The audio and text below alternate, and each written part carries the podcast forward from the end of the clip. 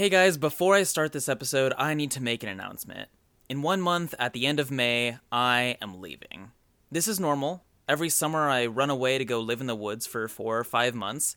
In this particular situation, I will be a solid hour drive away from just cell signal, not to mention a reliable internet connection. So it's not realistic for me to make new podcast episodes this summer. But that doesn't mean the show is ending, it's just changing. Over the next month, I'll be working hard on creating a backlog of episodes and just scheduling them to release throughout the rest of the year. With that in mind, episodes after May are going to release every other week rather than every week. So there will continue to be more content, just less of it, and I won't be posting on social media to provide updates and extra goodies but I still want you to keep listening and learning about how our cultures revolve around trees. Having those connections is helpful in understanding why it's so important to protect our resources. One last thing, I want to answer what questions you may have. Maybe you want to hear more about a specific tree I've covered, or about my personal background, or my creative process when it comes to making this podcast. On May 18th, that's three weeks from this episode's release, I would like to do a Q&A in lieu of a normal episode so I can engage more with my listeners and talk about the first 25 episodes of this project. So please find me on Facebook or Twitter at my favorite trees or email me at treeguythomas at gmail.com and send me those questions. That's all I got. Now, on to the show.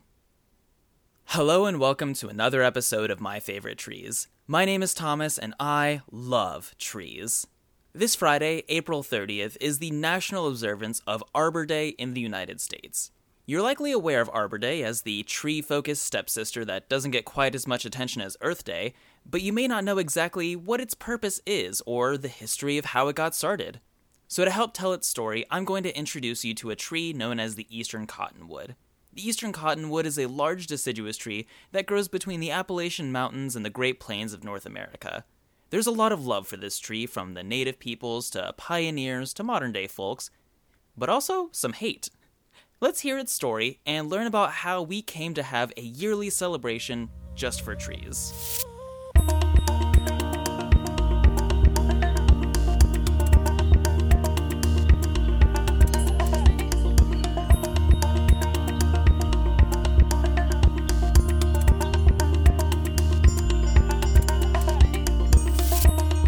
I'll start off like I usually do with the question What is this tree? What are cottonwoods? Cottonwoods are large, spreading trees native to the prairie and more open landscapes of North America.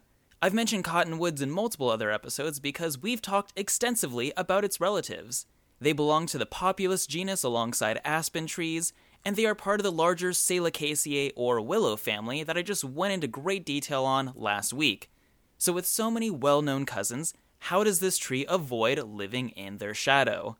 Well, for starters, it's physically known for casting its own wide shadow. Where cottonwoods grow in the open plains, there's rarely any other tree that compare in size. These trees can consistently reach heights over 75 feet or 22 meters, and in some cases over 100 feet or 30 meters. And they're characterized by a spreading canopy. Oftentimes, their crown width can compare to the tree's own height. But if you're familiar with the landscape of the Great Plains and thinking about how it's the biggest tree around, you might wonder well, what other trees around are there? And, um, yeah, not many, admittedly. But that's why cottonwoods were so important to early pioneers crossing this landscape. In the wide open frontier, it's important to go wherever trees might be to find shelter and resources. Cottonwoods are excellent indicators that water is nearby. With it being so closely related to willows and aspens, it should be predictable that cottonwoods need to grow close to water. And if streams were found that didn't have forest cover, cottonwoods were planted there to start up that wood stock when these pioneers were establishing homesteads. Cottonwoods were a terrific tree to plant because, again, like the willow and aspen, these trees grow exceptionally fast. But there are a couple downsides to this. For one thing, the trees don't live for a very long time. We're talking only around a hundred years or so, which may still seem like a long time because that's above the human lifespan on average.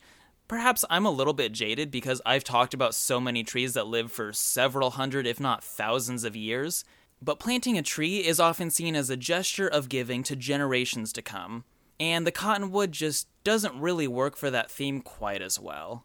The other main downside to cottonwoods is that their wood is fairly weak. This means that they are more prone to damage in storms and can't really be used for a wider variety of products. So, in the modern day, they are really just used for plywood or pulp to make paper, and they are not really recommended for planting in urban areas, despite the fact that they really commonly are, since they are cheap and fast growing. But on top of wood breakage and also shallow roots potentially damaging concrete, there's another reason they cause such ire where they are planted in cities. I'm talking about that thing that gives the cottonwood its very name. In mid spring, these trees will put out dangly catkin flowers, and come to think of it, I don't know if I've talked about any other flower type as often as the catkin. But as those flowers get pollinated and spring shifts to summer, we see those catkins turn into chains of capsules. And when those capsules open, they release an absolutely absurd amount of cottony seeds that cover our cars and roads with white fluff, even if just one tree grows on that street. Personally, I think it's kind of neat. Very, very messy, though. I do recognize that. But where we see cotton, native tribes who lived in these plains long before white settlers see something else. The Caddo people that we refer to in the modern day as the Tejas lived across what is the modern state of Texas and told a story about why the cottonwood releases all that fluff come spring. A long time ago, the world was ruled by the Great Spirit, who decreed that no bird should eat any other creature.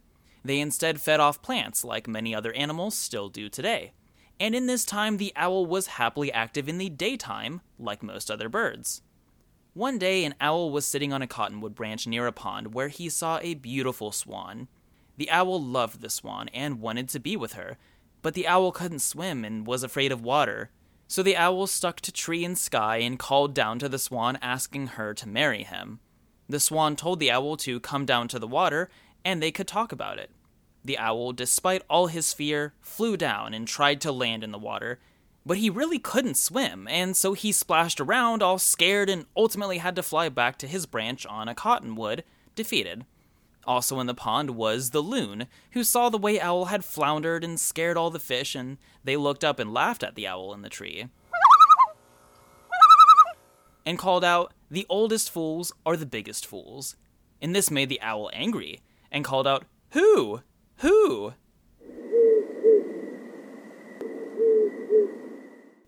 But at that moment, in the same tree as the owl, was a pair of wood pigeons who were madly in love.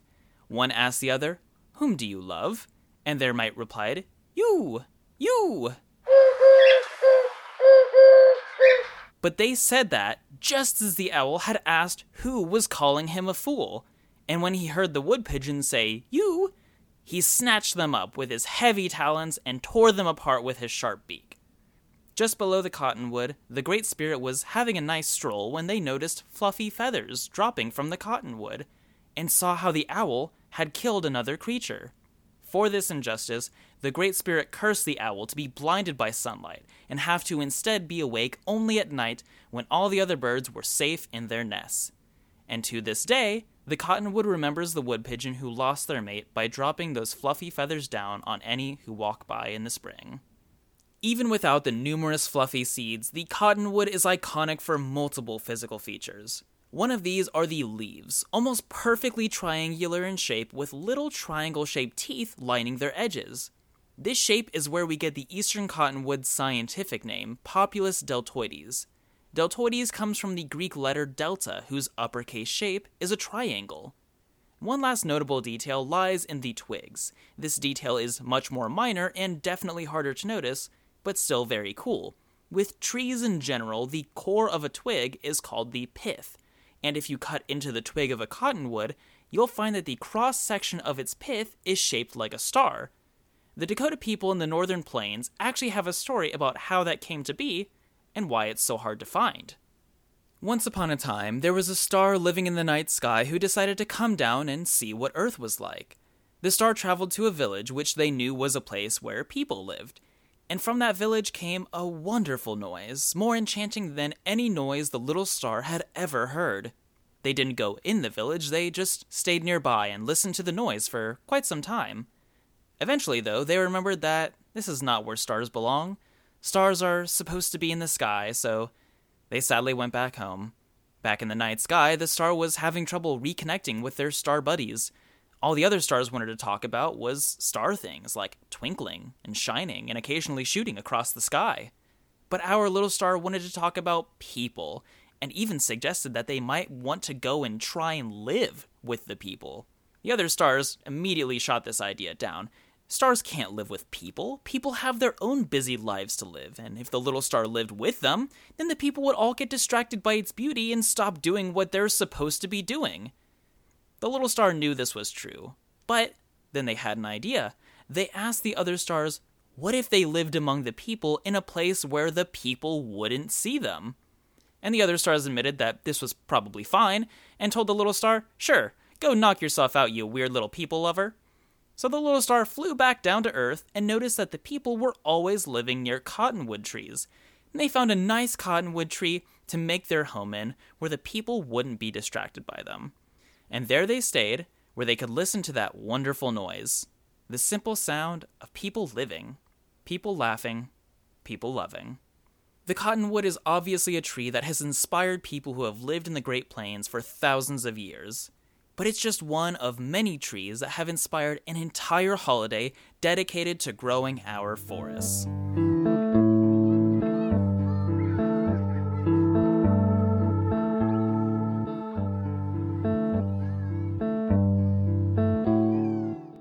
Arbor Day in the United States is a federally recognized holiday that celebrates the planting of trees. The holiday falls on the last Friday of April every year, but each US state actually has their own observance day in order to account for the local climate. For example, Alaska has their own celebration a little later, on the third Monday of May, while Florida and Louisiana celebrate it way earlier on the third Friday in January. What makes Arbor Day different from other conservation focused holidays like Earth Day? Arbor Day's celebration is specifically about planting trees and growing our forests. It's not about recycling or renewable energy, just planting trees and learning why reforestation is important. Whether or not you've actually participated in a tree planting, if you're in the United States, you've very likely known about this holiday for quite some time, but you may not know how this celebration came to be. First off, the United States is not the first country to celebrate a tree planting holiday. The first documented government holiday for planting trees dates back to 1594. This event was organized by the mayor of a village in northwestern Spain called Mondoñedo. It was declared that the villagers go out and plant horse chestnut and lime trees. Not like the green citrus lime, lime tree is just another common name for linden or basswood, for some reason. Now, those of you who remember my pomegranate episode may be wondering about Tu the Jewish Tree New Year. Surely this holiday is older than 1594, and it is, but we're drawing a bit of an arbitrary distinction here. For the history of Arbor Days, we're just looking at government organized secular celebrations whose prime focus is tree planting. Tu is a holiday that is organized by a specific religion, not a governing body, and has a bunch of other religious rites and practices on top of tree planting. But to continue on with this history, the first modern Arbor Day was still celebrated in Spain. Good for you, Spain. This happened in 1805 in the village of Villanueva de la Sierra. Again, this was basically just a public decree for the villagers to spend a day planting trees. These are just the written records that we have. There may be other countries or municipalities that had tree planting holidays, and we simply don't have a record for it. Regardless, there isn't any record of another Arbor Day until we see it happening in the United States later that century. The first US Arbor Day took place in 1872, and can you guess what state it happened in? I'll give you a second to think about it. Yes, that's right. It was Nebraska. A very obvious answer. But if you think about it, it does make sense, and I kind of tease this by leading in with the eastern cottonwood and the prairie landscape that it grows in. Eastern United States is already heavily forested, and so when settlers arrived in the plains, they were really missing those trees back home. And so they wanted to make a holiday to plant more trees. The holiday itself was proposed by a man named J. Sterling Morton. Morton had moved to Nebraska from Michigan in 1854 to make a frontiersman's living but hated how devoid the landscape was of forests. As his career progressed, he got himself on the State Board of Agriculture and moved to make it a holiday in 1872. And everyone was really into it. On that first Arbor Day in Nebraska, over a million trees were planted. This first holiday was just a one off, though. They called it a job well done and didn't think about celebrating it again until 1884. But then in 1885, they decided it would be a good thing to do every year and made it an official annual state holiday. Morton spoke about how Arbor Day was special, that every other holiday celebrates or commemorates something that happened in the past.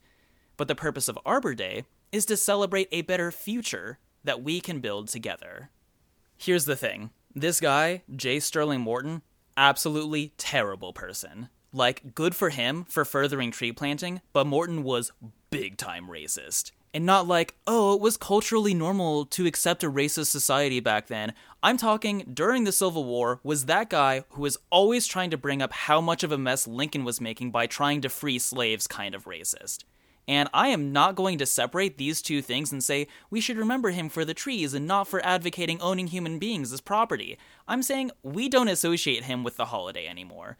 It's fine to tell history as it happened, but you gotta tell the whole history. And that's okay because there is another valid person that we can more primarily associate with the spread of Arbor Day. Before the holiday was officially established, the idea of this celebration had started to spread around the country and was inspiring early environmentalists. One of these environmentalists was a Connecticut man named Birdsey Northrop. He wasn't a huge racist, as far as I could find, he was just a big old tree hugger.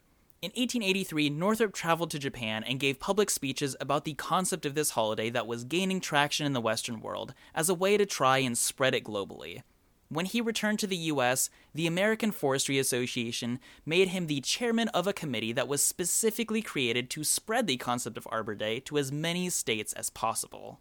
By the 1920s, just about every state that was a state at the time had their own Arbor Day celebration because of his encouragement. And over the course of those decades, Birdsey Northrop had also introduced the idea of Arbor Day to Canada, Australia, and multiple European countries. These countries already view Northrop as the father of Arbor Day, and I think we should too. What's interesting is that even though Arbor Day was celebrated across the United States, it didn't become a federally recognized holiday until the 1970s during the Nixon administration. He had just tacked it on to all the other pro environment policies that he was making at the time, but it's weird that we have yet another dude who was promoting healthy forests who was not really all that great of a person. It's almost like there used to be a time when no matter what controversial ideas you were into, we agreed that taking care of the environment was something we could all get down with. Huh. Even though we don't want to celebrate Morton with the achievement of Arbor Day, the state of Nebraska, where it all started, continued to have this weird fervor for forestry folks in the plains would look out into the open grassland, only occasionally seeing the odd cottonwood here and there, and think there should really be more trees. There is a specific region in northern Nebraska called the Sand Hills, which is characterized by these open, rolling plains. In my opinion, it's actually a really beautiful place on its own. I love unique landscapes like that. But there was a horticulture professor from the University of Nebraska named Charles Bessey who visited these sweeping plains and envisioned them covered in healthy woodlands. So, way back in 1902, Bessey called up Teddy Roosevelt and said, Hey, I want you to establish a forest preserve on these fine Nebraska lands. And Teddy replied, But Chuck, there's no forest there. And Bessey said, Not yet, there's not.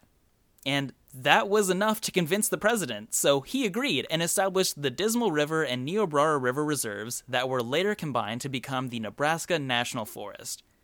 Just imagine having that kind of pool to be able to call up the president and have him create two forest preserves on treeless land. Incredible. This whole project started out as a nursery plantation, and it started with the planting of hundreds of acres of trees. This project wasn't very successful at first. Pretty much that whole first planting failed because the soil was, in fact, not suited to sustain a forest. But as time went on and forestry technique and technology became more advanced, we grew a forest in northern Nebraska. It's not like a dense forest, but it's now a landscape covered in trees, where 120 years ago there were zero trees. At the time, this was considered the largest man made forest in the world. Now, it's still considered the largest man made forest in the Western Hemisphere, as China has started their own incredibly ambitious tree planting project to curb the spread of desertification happening in their country. The state of Nebraska has an incredibly rich history of forestry, all because when white settlers arrived, they were not okay with its lack of forest. And we as humans realize that we need forests, mostly for practical purposes, but also because we love them and the trees that make up those forests. Trees like the eastern cottonwood, the state tree of Nebraska, and also Kansas, that tell us stories about the world we live in and the beautiful things that we can create when we all work together. 2021 is going to make Arbor Day a little bit different. We still should not be gathering or organizing events to plant trees, but we can take this time to learn about the science behind transplanting trees and make plans for engaging in Arbor Day activities next year. Or if you want to plant a tree in your backyard or other private setting, you can do that too. You can also celebrate Arbor Day by telling your friends about this podcast and learning about the ways that trees have influenced human cultures. Or you can leave a review on Apple Podcasts so people you don't know have a better chance of finding out about this and they can learn too. Regardless of what you do, I'll have Arbor Day resources as well as pictures of cottonwoods on my social medias and on my website, mftpodcast.com. Happy Arbor Day, everyone.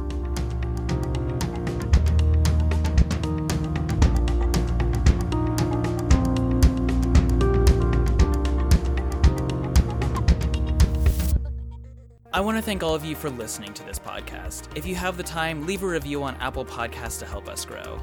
The music is by Academy Garden. You can find more of their stuff on Spotify, iTunes, SoundCloud, Bandcamp. Wherever good music exists, they are there. My cover art is by Brittany Burnett. Find her incredible photography on Instagram at BoomerangBrit. Find me on Twitter and Facebook at My Favorite Trees and get updates on future episodes and extra goodies. If you'd like to thank me back, you can do so by donating to your favorite sustainable organization, some of which are listed on my website, mftpodcast.com. Now, go find a tree that you love and give it a hug.